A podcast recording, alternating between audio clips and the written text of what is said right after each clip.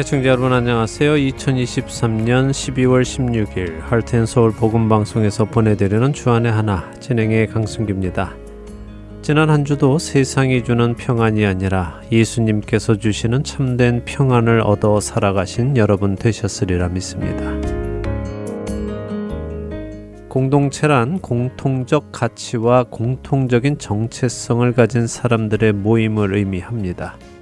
그래서 지리적으로 같은 지역에 사는 사람들도 공동체가 될 수 있고 비슷한 나이의 사람들이 모이는 공동체도 있고 인종이나 취미 또 업종이나 관심 사항들로 공동체를 이루기도 하지요.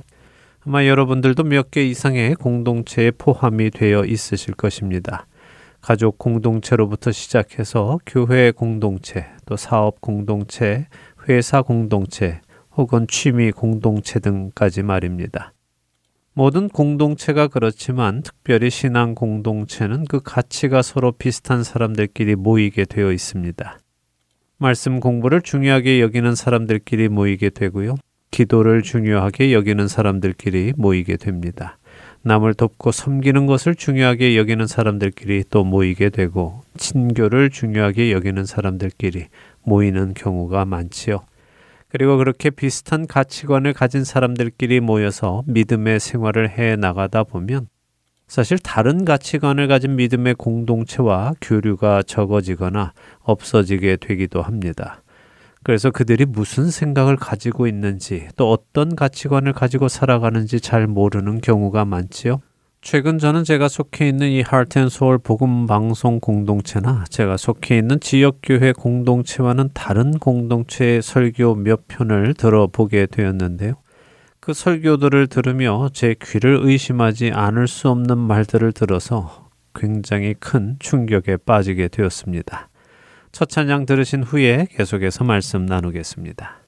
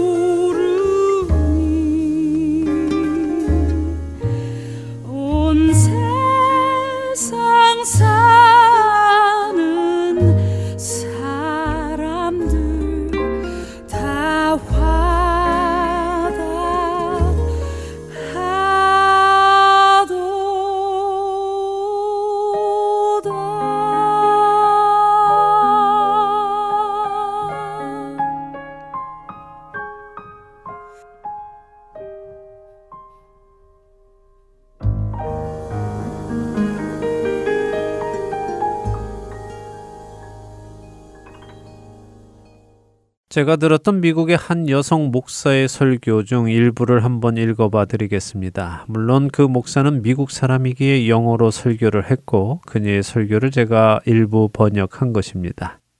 그녀는 강대상에서 이렇게 말했습니다. 나는 에덴 동산에서 있었던 하와의 이야기를 좋아합니다. 그래서 내 둘째 아이를 하와라고 이름 짓기도 했지요.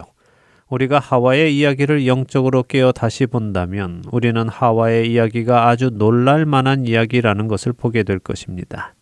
여러분은 창세기 본문에서 하나님께서 아담과 하와에게 거짓말을 하셨다는 것을 깨달으셨습니까? 뱀은 하와로 하여금 인류의 지혜와 도덕을 가지고 오는 일을 감당하도록 하는 역할을 맡았고 그 일이 이루어지도록 하기 위해 하나님께서는 하와에게 거짓말을 하셨습니다. 하나님은 아담과 하와에게 동산 중앙에 있는 선악을 알게 하는 나무의 열매는 먹지 마라. 아니 만지지도 말라. 먹거나 만지면 너는 죽을 것이다. 라고 거짓말을 하셨습니다. 그러나 뱀이 진실을 말해줍니다. 아니다. 너희는 죽지 않아. 너희가 그 열매를 먹으면 너희의 눈이 밝아져 너희가 하나님과 같이 되어 선과 악을 알게 될 것이야 하며 진실을 말해주지요. 이 본문의 주제는 하와의 행동은 모든 인류를 대표하는 행동이었으며 그녀는 자신에게 있는 자유의지를 통해 도덕적 선택을 함으로 우리가 선과 악을 구별할 수 있는 존재로 만들어 준 것입니다. 에덴 동산에서 내려진 이 결정을 주의 깊게 살펴보면 우리는 여성이 임신을 계속 유지할지 아니면 낙태를 할지에 대한 중요한 결정을 내릴 때에 여성의 그 결정을 신뢰해야 함을 알게 됩니다. 왜냐하면 하와가 우리 인류를 위한 결정을 내려준 사람이기 때문입니다. 제가 지금 읽어드린 이 내용이 오늘날 미국에 있는 큰 교단의 장로교회에서 실제로 설교가 된 내용이라는 것이 믿어지십니까?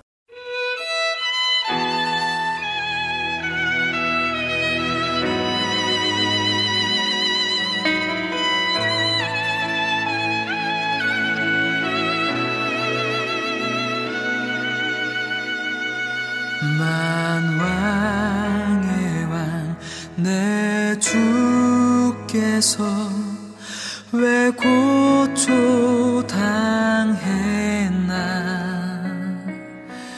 이 벌레 같은 날 위해 주보혈 흘렸네.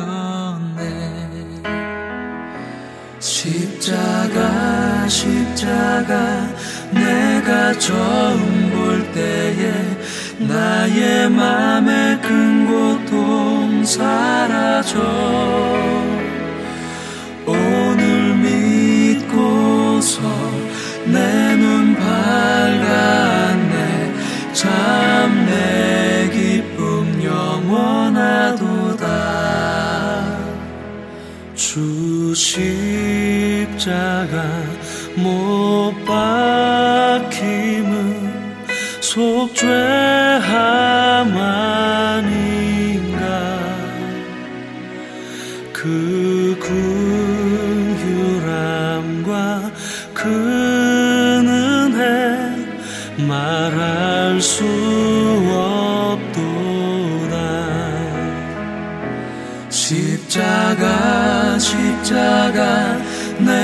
처음 볼 때에 나의 맘의 큰 고통 사라져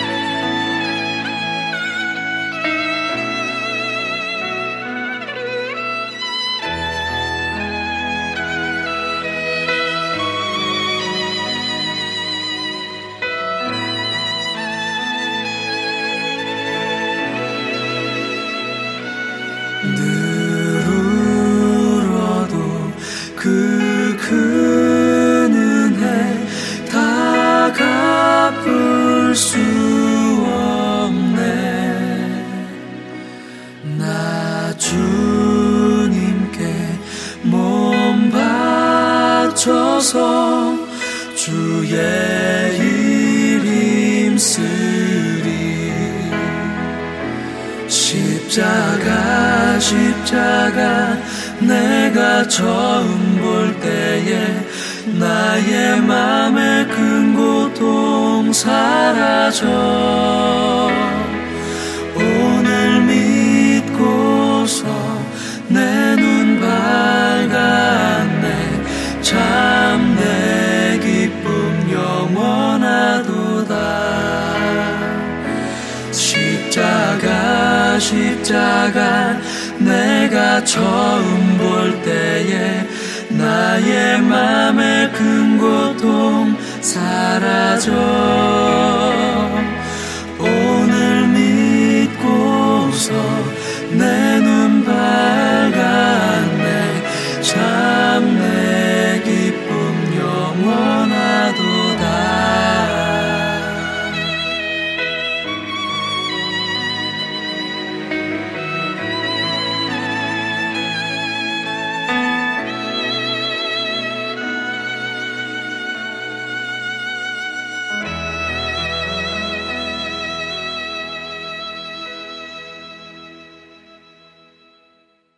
어쩌면 우리는 에이, 미국에는 워낙 이상한 사람들이 많으니 그럴 수도 있지라고 생각할지도 모릅니다.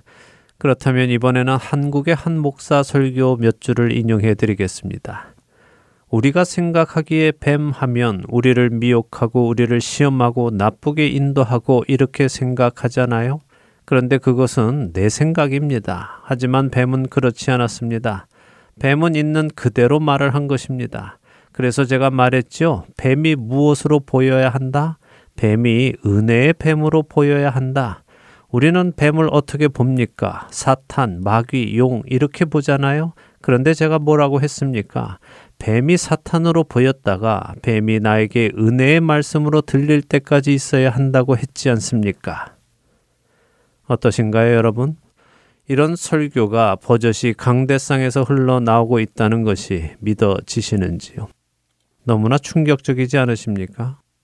하나님이 거짓말 하시는 분이라고 하고 뱀이 진실을 말했다고 하는 목사들이 미국에도 또 한국에도 있다는 사실이 말입니다.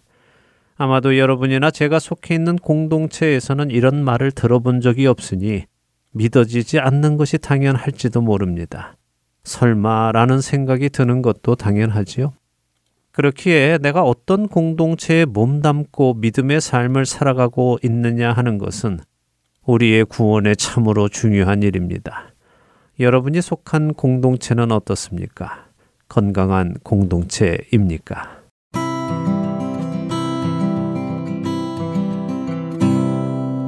주의 말씀은 내 발의 등이요 내 길에 빛이시라.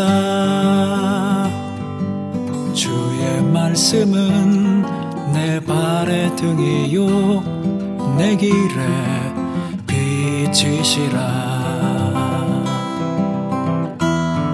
이 젊은 자의 몸을 이 젊은 자의 마음을 무엇으로 깨끗이 지켜가리요.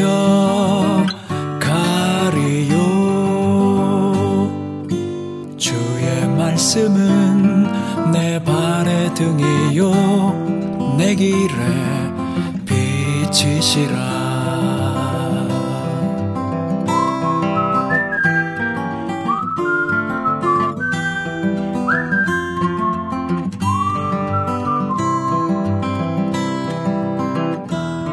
이 젊은 자의 몸을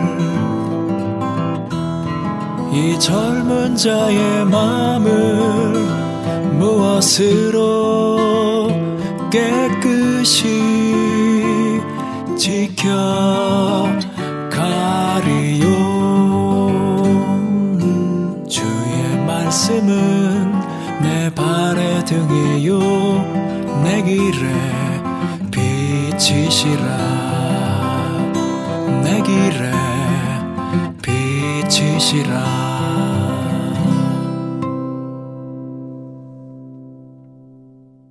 여러분과 함께 기도하는 1분 기도 시간으로 이어드립니다. 오늘은 졸지아주 아틀란타 한비전 교회 이요셉 목사님께서 기도를 인도해 주십니다.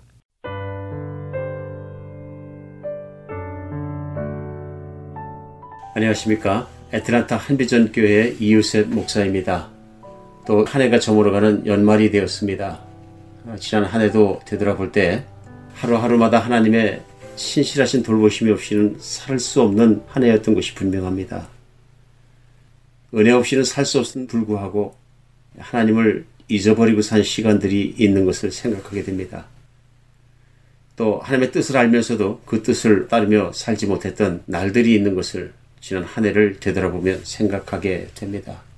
마땅히 드려야 될 감사를 그때그때 드리지 못하고 정말 마음의 모든 것을 다해 하나님을 사랑해야 되는 것을 알면서도 그렇게 사랑하며 따르지 못하고 내 기도와 섬김의 손길이 가야 할 곳에 가지 못하고 내 믿음이 적어서 또 정말로 부족해서 게을러서 그 하나님 나라의 복음을 전하는데 부전하지 못했던 시간들도 생각나게 됩니다. 나를 아프게 한 사람들 용서하지 못해서 힘들어하고 남을 아프게 했던 말들과 일들도 기억하지 못하는 그런 잘못들을 범하기도 했던 것 같습니다. 언제나 연약하고 부족하기 때문에 저질렀던 잘못된 것들도 연말에 한꺼번에 기억나는 시간인 것 같습니다. 이 시간에 우리 지금 하나님 앞에 이 모든 것을 들고 나가서 함께 기도하는 시간 되었으면 좋겠습니다. 하나님 앞에 이것들을 용서받고 또는 우리의 정말 부족함과 모든 것을 새롭게 고치심 받아서 이제 새로 주신 새해는 새로운 마음과 새로운 몸으로 출발하는 새해가 되었으면 좋겠습니다. 또한 간절히 원하기는 이제 새해는 하나님께서 성령의 은혜를 충만하게 부어주시어서 하나님이 주시는 믿음의 능력으로 새해 하루하루를 살아내기를 간절히 바라는 그런 기도를 드렸으면 좋겠습니다. 하나님 말씀을 매일 사랑하게 해주시고 이제 믿음으로 말미암아 이웃들을 사랑하되 복음을 잘 나누는 복음의 전파자가 되게 하시었고 욕심을 따르지 않고 하나님 주신 것의 모든 것을 자족하며 감사하며 하루하루를 주님이 주신 평강과 기쁨으로 채워나가는 새해를 열어 주시옵소서. 우리 같이 기도할 때 하나님께서 성령의 능력을 같이 임하여 주셔서 우리의 진심과 마음을 받으시고 우리에게 새로운 영광스러운 새해를 허락하실 줄 믿습니다.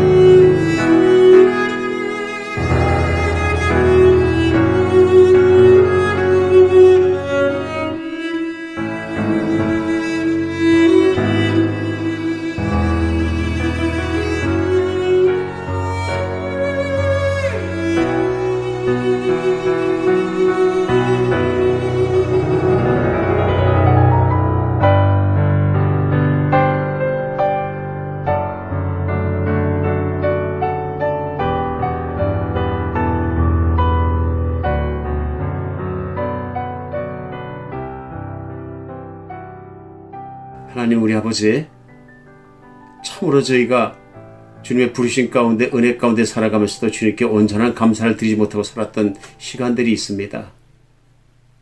돌이켜 생각할 때마다 부족한 것이 너무나 많습니다. 하나님 말씀 따라 정말로 말씀대로 살지 못한 그 날짜들이 얼마나 많은지 모릅니다.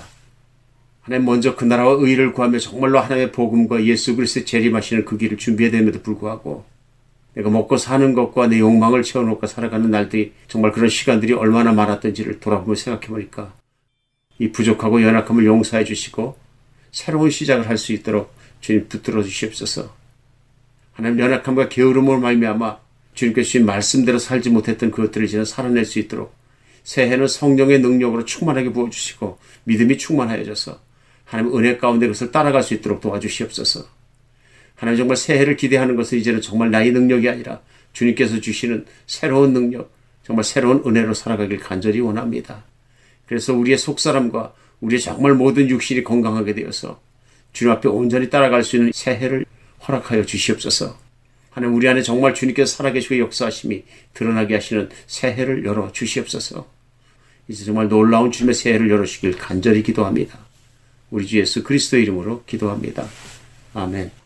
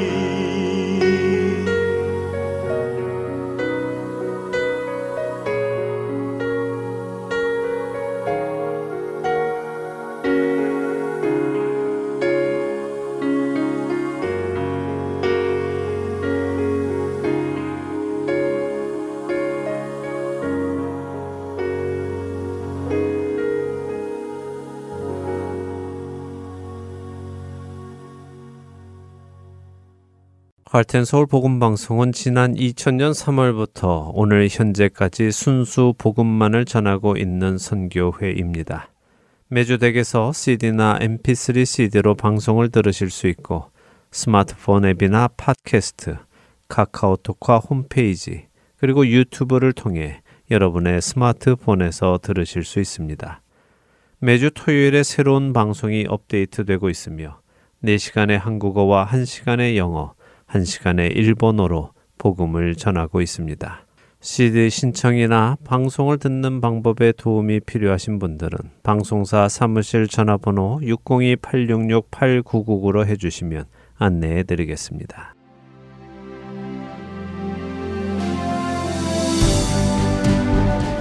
할튼 서울 복음 방송의 사역은 청취자 여러분의 소중한 후원에 힘입어 이루어져 가고 있습니다.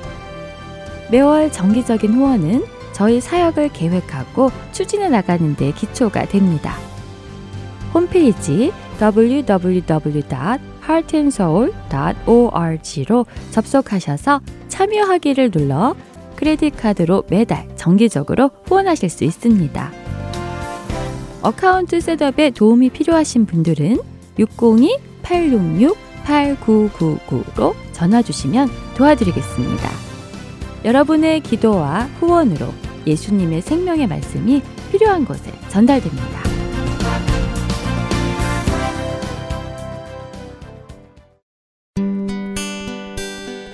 기쁜 소식 사랑으로 땅끝까지 전하는 아랜소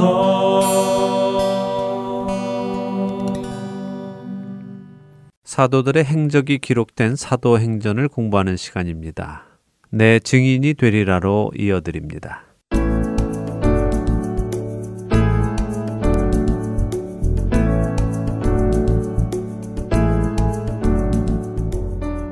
애청자 여러분 안녕하세요. 사도들을 통해 구원의 역사를 이루어 가시는 성령님의 이야기, 사도행전을 공부하는 시간입니다. 내 증인이 되리라 진행의 백성희입니다. 네, 여러분 안녕하세요. 강순규입니다. 성령님의 인도하심을 따라 바울 일행이 마게도니아 지방으로 배를 타고 건너가서는 빌립보에 이르게 되었어요. 네. 그리고 그곳에서 자색 옷감 장사인 루디아라는 여인을 만나게 되었고요. 예, 바울 일행이 전하는 복음을 듣는 중에 주께서 루디아의 마음을 열어서 바울의 말을 따르게 하셨다라고 네. 하시죠. 네. 어, 그래서 루디아는 물론 루디아 온 집안이 다 세례를 받았습니다. 이때 루디아가 한 가지 특이한 말을 하는데요. 어, 특이한 말이요? 네. 어떤 말이죠? 어, 사도행전 16장 15절에 있는 말씀인데요. 다시 한번 읽어 주실래요? 네, 그와 그 집이 다 세례를 받고 우리에게 청하여 이르되 만일 나를 주 믿는 자로 알거든 내 집에 들어와 유하라 하고 강권하여 머물게 하니라. 루디아가 한 말은 나를 주 믿는 자로 알거든 내 집에 들어와 유하라라고 한 것인데 이것이 특이한 말이라고요. 네. 어, 루디아의 말투에서 우리는 어떤 일이 있었는지 짐작할 수 있기 때문인데요. 네. 어, 사실 사도 바울의 편지를 보면요. 바울은 복음을 전하면서도 다른 사람들에게 신세를 지지 않았던 것을 알 수 있습니다. 네. 스스로 여비를 벌어서 충당하면서 선교 사역을 해 나간 것을 여러 편지에서 볼 수 있죠. 음, 그렇죠. 장막을 만드는 일을 하면서 필요한 사역비를 벌었죠. 네. 그리스도의 복음에 아무 장애가 없게 하려고요. 맞습니다. 그런 바울로 보았을 때 여기 빌립보에서 있었던 일을 쉽게 짐작할 수 있죠. 분명 바울을 통해 복음을 전해 듣고 예수님을 영접한 루디아와 그의 가족이 감사한 마음으로 타지에서 이곳을 방문한 바울 일행에게 숙식을 제공하려고 했을 것입니다. 네. 뭐 특별히 아는 사람도 없을 테니 그랬겠죠. 그런데 아마도 바울 일행이 사양했던 것 같습니다. 뭐 지금까지 그래 온 것처럼 값없이 복음을 전하고 자신이 전한 복음에 누군가 감사의 표시를 하면 그것을 받지 않고 하나님께 돌리도록 했던 것 네. 같습니다. 자, 바울 일행이 그렇게 하자 루디아가 강력하게 말한 것이겠지요. 만일 나를 주 믿는 자로 알거든이라고 하지요. 자, 이런 말입니다. 바울 사도님, 당신이 내가 예수님을 영접한 주 안에서의 한 형제 자매인 것으로 받아들이신다면 제 집에 들어오셔서 머무세요. 제가 개인적으로 고맙다고 감사의 표시를 한다는 것이 아니라 이제 예수 그리스도를 머리로 한 그분의 몸 되시는 교회를 이루는 한 몸으로 나를 받아주신다면 각 몸의 지체가 하나가 되어 복음을 전하는 이 사명을 계속 감당해 나가도록 서로의 은사를 사용해야 하는 것 아닙니까? 라고 하는 것이죠. 그렇군요. 개인적으로 고마움의 표시로 자신의 집에 머무르라고 하는 것이 아니라 한 몸을 이루는 교회의 일원으로 교회의 사명인 복음을 전하는 그 일을 위해 자신도 자신에게 주어진 은사로 동참할 테니 허락해 달라고 하는 것이군요. 그렇습니다. 루디아는 부유한 여인이었습니다. 지난 시간 말씀드린 대로요. 자색 옷감 장사는 부유층을 대상으로 하는 장사였기 때문에 많은 부가 그녀에게 있었습니다. 네. 그녀는 자신에게 있는 그 부를 사용해서 복음 사역을 돕겠다는 것입니다. 그래서 바울 일행을 자신의 집에 머물라고 강권하는 것이죠. 그런 그녀의 생각에 바울 일행도 공감하게 되었고 그래서 그곳에 머물며 빌립보 사역을 하게 된 것입니다. 하긴 바울 성격에 누가 억지로 강권한다고 자신이 동의하지 않는 일을 할 것 같지는 않습니다. 네, 그렇죠. 예, 우리가 기억할 것은 이렇게 그리스도 안에서 한 형제 자매가 되면 서로 같은 일을 위해 도와야 한다는 것입니다. 교회의 머리가 되시는 예수 그리스도께서 하고자 하시는 일을 몸된 교회가 해낼 수 있도록 자기 자신에게 주어진 은사를 사용해야 하는 것이죠. 자, 이제 이 빌립보에서 어떤 일이 일어나는지 보도록 할까요? 16절에서 18절 먼저 읽어 보겠습니다. 네, 사도행전 16장 16절부터 읽습니다. 우리가 기도하는 곳에 가다가 점치는 귀신 들린 여종 하나를 만나니 점으로 그 주인들에게 큰 이익을 주는 자라. 그가 바울과 우리를 따라와 소리질러 이르되 이 사람들은 지극히 높은 하나님의 종으로서 구원의 길을 너희에게 전하는 자라 하며 이같이 여러 날을 하는지라 바울이 심히 괴로워하여 돌이켜 그 귀신에게 이르되 예수 그리스도의 이름으로 내가 내게 명하노니 그에게서 나오라 하니 귀신이 즉시 나오니라. 네, 자 환상을 보고 마게도냐로 건너왔습니다. 말씀을 전하니까 세례 받는 사람들이 나왔죠. 네. 기쁜 일이 생겼습니다. 그런데 또 문제도 생깁니다. 그러나 이 문제 역시 또 다른 선한 일을 향한 길일 뿐입니다. 자, 바울 일행이 기도하는 곳으로 가는 중에 점치는 귀신 들린 여종 하나를 만납니다. 점치는 귀신이라면 무당들이 받는 그런 귀신인가요? 뭐 그럴 수도 있겠죠. 예, 여기 점치는 귀신은 휘돈의 영이라는 의미인데요. 어, 고대 신화에 의하면 델피라는 도시에 아폴로 신전이 있었다고 합니다. 그런데 그 델피에는 비단뱀을 신으로 숭배를 했었는데요. 음. 그 비단뱀의 이름이 휘돈이라고 하는 것이죠. 뱀의 이름이요. 네. 그러면 그 뱀의 영이 그녀에게 있다는 것이군요. 네, 이 뱀은 특별히 복화술을 잘 했다고 전해집니다. 복화술이 뭔지 아십니까?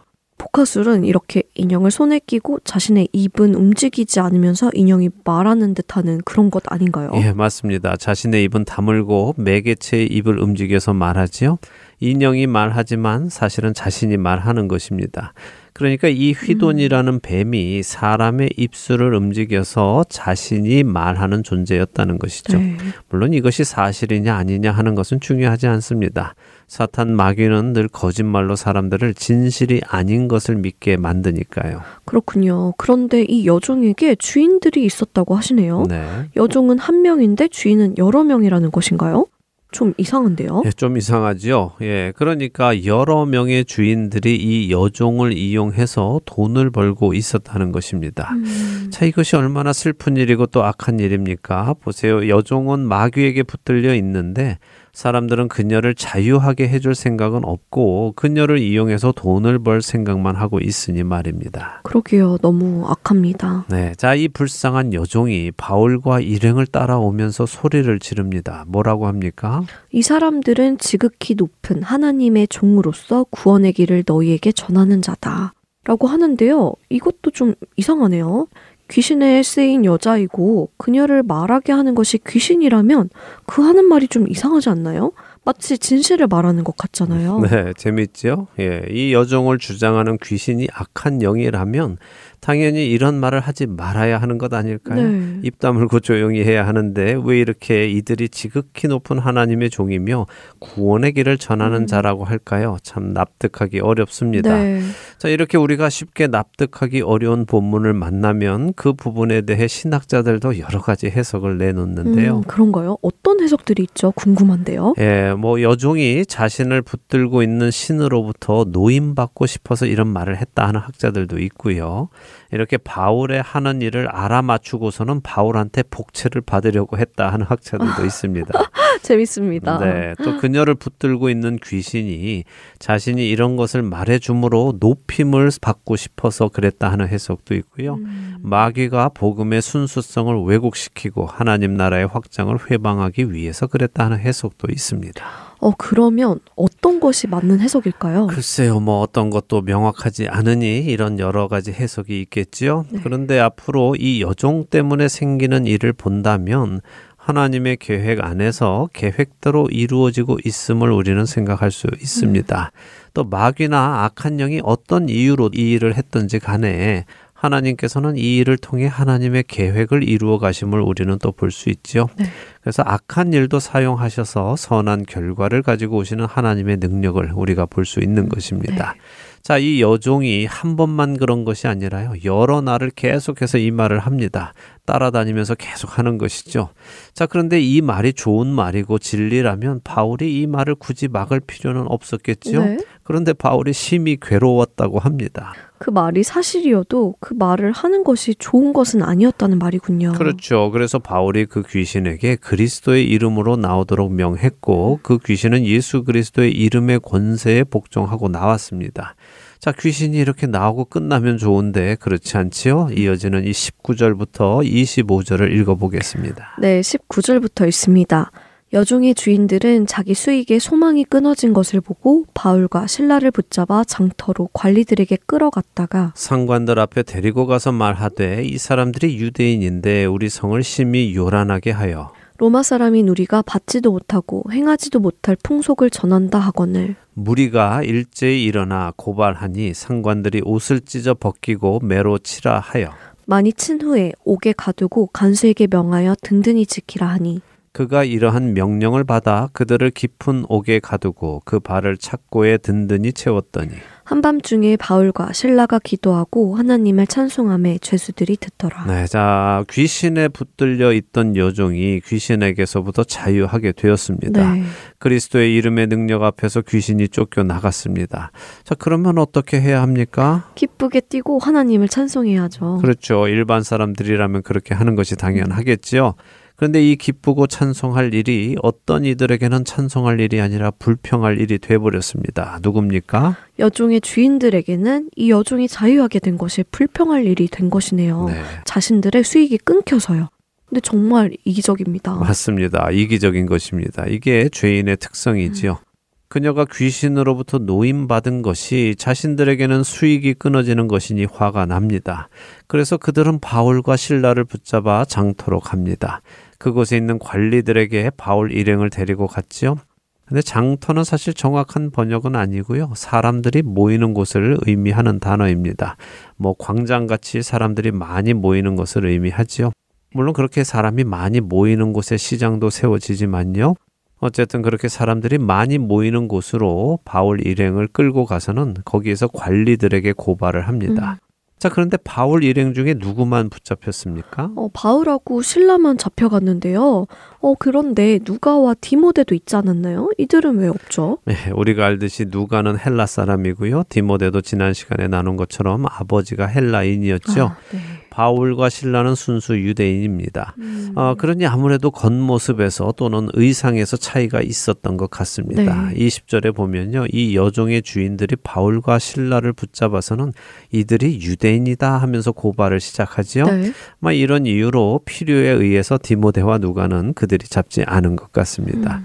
자, 그런데 보세요. 이들이 바울과 신라를 잡아온 진짜 이유는 무엇이었습니까? 자기들의 수익이 끊기게 되어서죠. 그렇죠. 그런데 그들은 그렇게 사실대로 말을 합니까? 아니요. 로마 사람인 자신들이 받지도 못하고 행하지도 못할 풍속을 전하며 자신들의 성을 심히 요란하게 해서라고 하는데요. 그렇죠. 자, 죄인들의 모습이 바로 이런 것입니다. 겉으로는 이곳 빌립보 사람들을 위해서 말하는 것처럼 보입니다. 이 유대인들이 우리 로마인들로 자신들의 유대교를 믿게 하려 한다 하면서 민족주의, 애국심, 또 종교심에 호소를 하며 공격을 하는 것이죠. 하지만 그것은 핑계일 뿐 그들이 이렇게 하는 행동의 동기는 자신들의 수익이 끊긴 것에 대한 분노입니다. 그런데 이런 모습은 우리 안에도 얼마든지 있습니다. 네. 겉으로는 대의 명분을 내세우지만 사실 대부분 그 속을 들여다보면 자기 개인의 유익이 해를 입었거나 자기 자존심이 상처를 받았거나 또 반대로 이렇게 대의 명분을 내세움으로 해서 자신에게 유익이 되거나 하는 경우들이 많이 있죠. 안타깝게도 오늘 우리 시대에도 기독교라는 탈을 쓰고 하나님의 이름을 팔아가면서 사실은 자신들의 입속을 챙기려는 장사꾼 같은 사람들이 많이 있습니다. 부디 우리 성도들이 성경을 근거로 옳고 그름을 분별해서 그런 자들에게 미혹을 당하거나 그런 자들에게 이용당하는 일이 없기를 바랍니다. 네.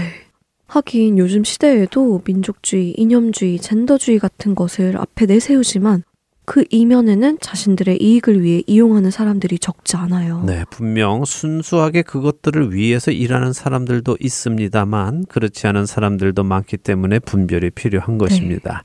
지금 바울이 빌립보에 간 시점을요, 신학자들은 로마의 글라우디오 황제가 유대인들을 로마에서 축출하라는 칙령을 내린 지 약 1년이 지난 시점이라고 추측을 합니다. 황제가 로마에서 유대인들을 나가라고 했다고요? 네. 왜죠? 어, 학자들에 의하면 로마에서 유대인들이요, 어, 유대인 그리스도인들을 자꾸 핍박하면서 마찰이 있었던 것으로 봅니다. 음, 네. 어, 우리가 보면 사도 바울도 이렇게 선교를 다니면서 자꾸 정통 유대인들과 마찰을 겪고 소동을 겪고 하잖아요. 네. 이런 이유로 글라우디오 황제가 유대인들을 나가라고 한 것으로 생각을 합니다. 어쨌든 그런 때였으니 로마에서는 유대인들에 대한 이미지가 늘 폭동을 일으키는 사람으로 비춰졌고요. 여기 로마의 식민지인 빌립보 사람들에게도 유대인들에 대한 이미지가 좋지는 않았겠지요. 여종의 주인들은 바로 이 정황을 잘 이용해서 사람들을 술렁이게 만드는 것입니다. 악한 일에는 머리가 정말 잘 돌아가는군요. 네, 이렇게 사람들의 애국심과 종교심을 건드리니 무리가 일제히 일어나서 고발을 하지요. 여종의 주인들의 의도대로 사람들이 동요합니다. 여기 고발했다 하는 말의 원어의 의미는 비난했다 하는 말입니다. 네. 그러니까 사람들이 여종의 주인들의 말을 듣고는 뭐야 저 유대인 놈들이 우리 로마인들에게 유대신을 섬기도록 했다고 하면서 비난하기 시작했다는 음. 것입니다. 그러자 상관들도 바울과 신라를 옷을 찢어 벗기고 매로 치라고 하지요. 네. 자, 원어적으로 보면 이 바울과 신라가 맞은 매는 태형, 곧 나무 막대기로 맞은 것을 의미하는데요. 바울은 고린도 후서 11장 25절에서 자신이 태장을 세 번이나 맞았다라고 기록하는데 바로 이 매맞음을 의미하는 것입니다. 어, 곤장을 맞는 것과 비슷한 것이겠네요. 네. 정말 아팠겠습니다. 그랬겠죠. 그런데요, 사실 바울과 신라가요, 자신들이 로마 시민이었다는 것을 밝혔다면 매를 맞지 않았을 것입니다. 아, 그렇죠. 로마 시민들은 재판 없이 형을 받지 못한다면서요. 네, 그러니까 이렇게 매 맞을 일이 없었지요. 그런데 이들은 가만히 그 매를 다 맞습니다. 왜 그랬을까요? 그러게요. 너무 급작스럽게 일이 진행돼서 그랬을까요? 그래도 충분히 자신을 로마 시민이라고 소리쳤을 수 있었을 텐데 그렇게 하지 않은 것을 보면 일부러 하지 않은 것 같아요. 다른 의도가 있어서요. 예, 저도 그렇다고 생각합니다. 아, 성령님께서 이들을 지금 인도해 오신 것 아닙니까? 네. 아시아에서 말씀을 전하지 못하게 하셨고 또 비두니아로 가고자 힘써도 막으시고는 환상까지 보여주시면서 이곳 마게도냐로 오게 하셨지요. 네. 그러니 분명한 목적이 있으신 것입니다. 그렇기에 이 목적을 이루시기 위해서 이 모든 일이 일어나게 하고 계심을 우리는 볼 수 있어야 합니다. 자, 23절에 보니까 이들이 많이 맞았다고 하시죠. 네. 그리고는 옥에 넘겨집니다. 그리고는 간수에게 든든히 지키라고 명령을 합니다. 24절에 보니 그 옥이 깊은 옥이라고 하십니다. 당시 감옥에는 두 가지 종류의 감옥이 있었는데요. 하나는 햇빛이 드는 감옥이고요. 또 하나는 햇빛이 들지 않는 지하 감옥입니다. 바울과 신라는 이 깊은 지하 감옥에 갇혔다는 것이죠. 햇빛이 전혀 들지 않는 어둡고 축축한 그런 곳이군요. 네, 그리고 그들의 발에 착고가 채워졌다라고 합니다. 어, 착고라는 것을 어르신 세대들은 무엇인지 금세 아시는데요. 젊은 사람들은 착고가 무엇인지 잘 모릅니다. 백성희 아나운서는 아십니까? 찾고요. 글쎄요. 뭐 발에 쇠고랑 같은 것이 채워진 것 아닌가요? 예, 사실 많은 사람들이 그렇게 생각하기도 합니다. 뭐 영화에서 보면 무거운 쇠구슬 같은 것이 달린 고랑을 발에 채워서 걷기 힘들게 해놓은 것을 연상하기도 하지요. 하지만 착고는요, 옛 조선의 칼이라고도 하기도 하고 또 개구라고 하기도 하는데요. 춘향이가 옥에서 쓴 그 칼 말씀인가요? 예, 맞습니다. 어. 그것과 비슷한데 춘향이가 쓴 칼은 이제 목에 두르잖아요. 네, 네. 그런데 로마에서 쓰던 칼, 그러니까 착고는 발에 채우는 것입니다. 나무에 두 구멍을 뚫어서는 음. 발을 그 안에 넣고 채우지요. 그렇게 발을 넣고 채우면 몸을 어느 쪽으로도 돌릴 수 없습니다. 그대로 발이 고정되어 있기 때문이지요.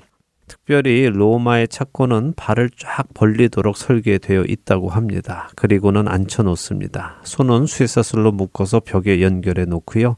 그러니까 앉은 상태에서 전혀 움직이지 못하고 있는 것입니다. 지금 바울과 신라는 옷이 벗기운 채 몽둥이로 매를 맞았습니다. 온몸이 멍이 들고 피가 터졌겠지요. 건드리기만 해도 아픈 상태입니다. 그런데 발이 착고에 끼어서 움직이지도 못하고 눕지도 못합니다. 자, 만일 백성이 아나운서가 이런 상태로 묶여 있다면 입에서 무슨 말이 나올 것 같으세요? 아, 신음소리가 나오고 하나님 도대체 이게 뭡니까 하는 서름이 나올 것 같은데요. 예, 사실 우리들이 다 한 번씩 생각해 보면 좋을 것 같습니다. 이런 상황에서 내 입에서는 과연 무슨 말이 나올까? 아니, 하나님 복음을 전하는데 이게 무슨 고생입니까? 하는 불평이 나올지도 모르죠. 음. 그런데 바울과 신라는 어떻습니까? 기도하고 하나님을 찬송했다고 하시네요. 네. 아, 정말 뭐라 말을 할 수가 없네요. 어쩜 이럴 수 있죠? 몸은 지치고 아프고 너무 힘들 텐데 이런 상황에서 하나님께 기도하고 찬송한다니 말이에요. 예, 우리의 신앙과 너무 차이가 많죠. 네. 예, 바울과 신라는 도대체 무슨 기도를 하고 하나님을 어떻게 찬송을 했을까요? 한 주간 한번 생각해 보시면 좋겠습니다. 우리는 이후의 이야기를 다음 주에 계속 나누도록 하고요. 정말 어떻게 기도했고 어떤 찬송을 드렸을지 한번 생각해 보면 좋겠습니다. 청취자 여러분들도 시간 내셔서 바울과 신라의 자리로 한번 가보셔서 묵상을 해보시면 좋겠습니다. 네. 한 주간도 모든 상황에서 주님을 찬송하는 우리가 되기를 바라며 오늘 내 증인이 되리라 여기에서 마치도록 하겠습니다. 네, 저희는 다음 주에 다시 뵙겠습니다. 안녕히 계십시오. 안녕히 계세요.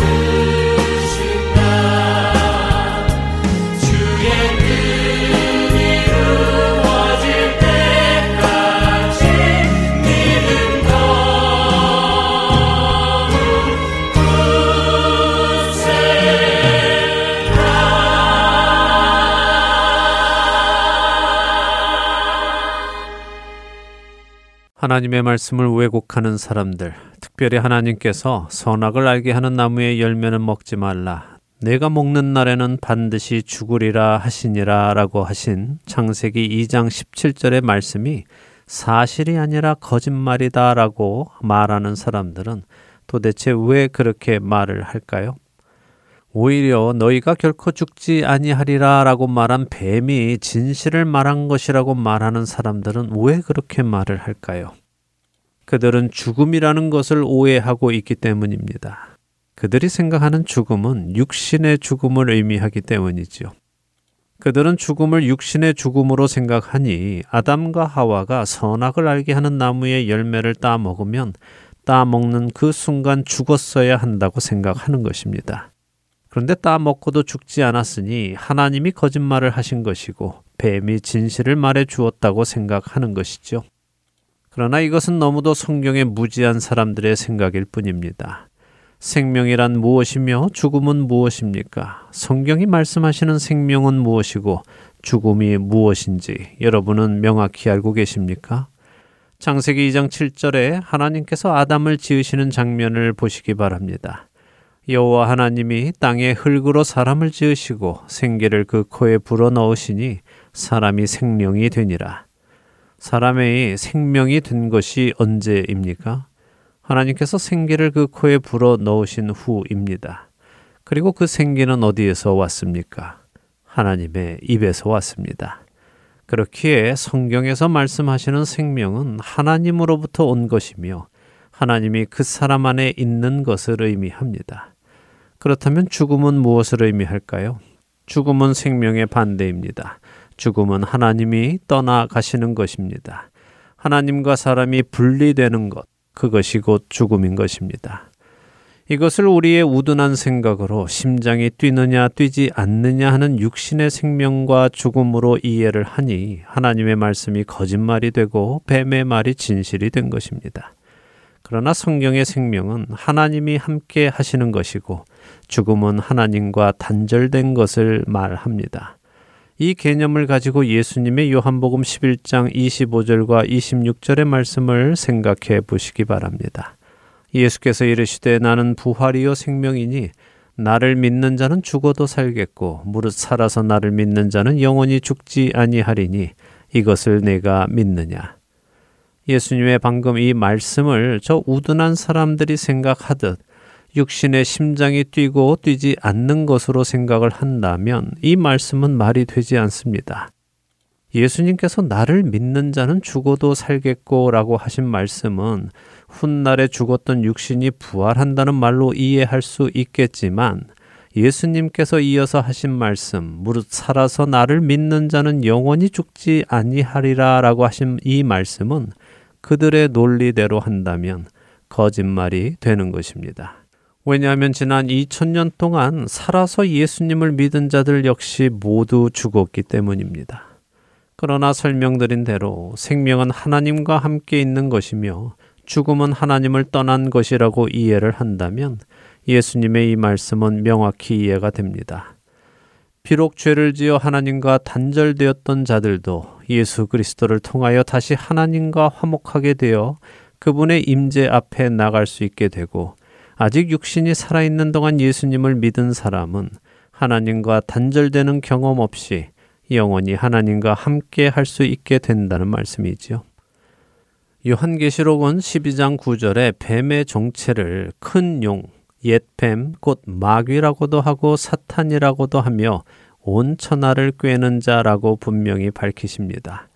그리고 예수님께서는 요한복음 8장 44절에서 그 마귀의 정체를 그는 처음부터 살인한 자요 진리가 그 속에 없으므로 진리에 서지 못하고 거짓을 말할 때마다 제 것으로 말하나니 이는 그가 거짓말쟁이요 거짓의 아비가 되었음이라라고 말씀해 주시지요. 하나님이 거짓을 말씀하시고 뱀이 진실을 말했다고 주장하는 저들은 바로 그 뱀의 거짓말에 속고 있는 것이며 그 뱀의 꾀임에 넘어간 것입니다. 사랑하는 할텐 서울 복음 방송 애청자 여러분. 여러분은 진리의 말씀 위에 굳건히 서 계십니까? 여러분의 공동체는 진리의 말씀 안에서 자라가고 계십니까? 시대가 변하며 마귀의 미혹이 점점 더 강하게 예수 그리스도의 몸된 교회 안으로 스며들고 있습니다. 진리의 말씀 외에는 그것을 분별할 방법이 없습니다. 그렇기에 끊임없이 말씀을 읽고 묵상하며 진리 안에 서도록 스스로를 연단해야 할 것입니다. 너는 진리의 말씀을 옳게 분별하며 부끄러울 것이 없는 일꾼으로 인정된 자로 자신을 하나님 앞에 드리기를 힘쓰라. 디모데후서 2장 15절의 말씀입니다. 항상 진리의 말씀을 옳게 분별하며 부끄러울 것이 없는 일꾼으로 하나님 앞에 자신을 들이시는 저와 애청자 여러분이 되시기를 소망하며 오늘 주안의 하나 여기에서 마치겠습니다. 함께 해주신 여러분들께 감사드리고요. 저는 다음 주 이 시간 다시 찾아뵙겠습니다. 지금까지 구성과 진행의 강순기였습니다. 애청자 여러분, 안녕히 계십시오. 쉬게 하소서